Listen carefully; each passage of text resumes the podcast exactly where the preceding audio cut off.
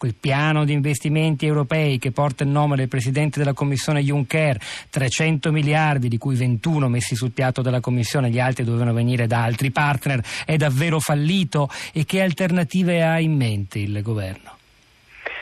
No, allora, sul piano Juncker era chiaro fin dall'inizio che non erano 300 miliardi sull'unghia, era un investimento cosiddetto a leva, si mettevano dei soldi in parte già presenti nel bilancio comunitario che avrebbero dovuto crearne altri, quindi non c'è nessuna delusione da questo punto di vista, c'è un progetto che era comunque abbastanza fumoso all'inizio e che speriamo adesso col tempo prenda corpo, perché sono assolutamente d'accordo con chi mi ha preceduto.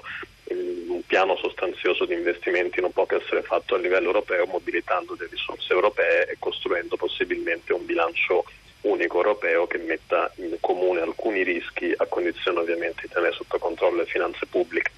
Sugli investimenti però voglio dire una cosa importante.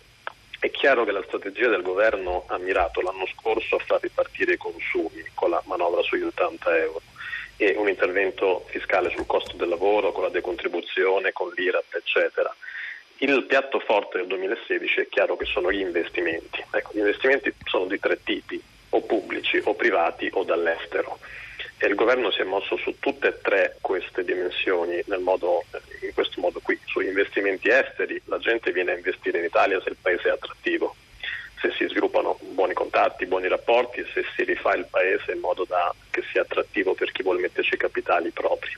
Gli esempi di Napoli, gli investimenti nella Apple, da Cisco, eccetera, sono incoraggianti da questo punto di vista.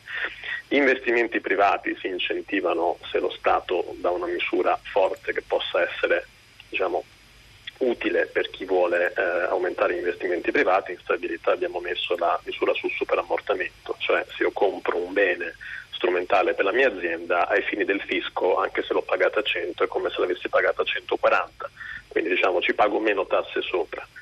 E infine c'è il lato degli investimenti pubblici, però è importante ricordare che gli investimenti non sono soltanto pubblici, sono quelli esteri, sono quelli privati e sono quelli pubblici.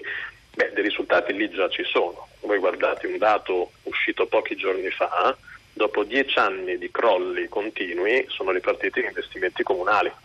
Nel 2015 sono aumentati del 15,3%, se non ricordo male. Perché? Perché il governo Renzi l'anno scorso è intervenuto una prima volta sul patto di stabilità interno, da un parte riducendolo, dall'altro cambiando il modo in cui l'obiettivo veniva dato ai comuni, cominciando a premiare chi è veramente in grado di fare investimenti.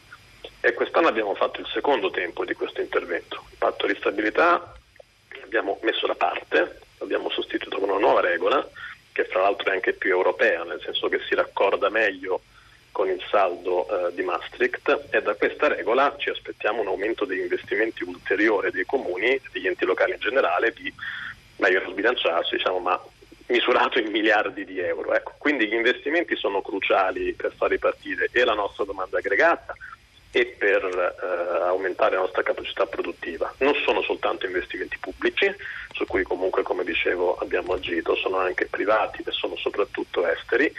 Ed è chiaro che o ripartono gli investimenti oppure, il ciclo economico dei prossimi mesi potrebbe non essere, bello come speriamo che sia. Luigi Marattin, grazie per averci disegnato sinteticamente questo piano.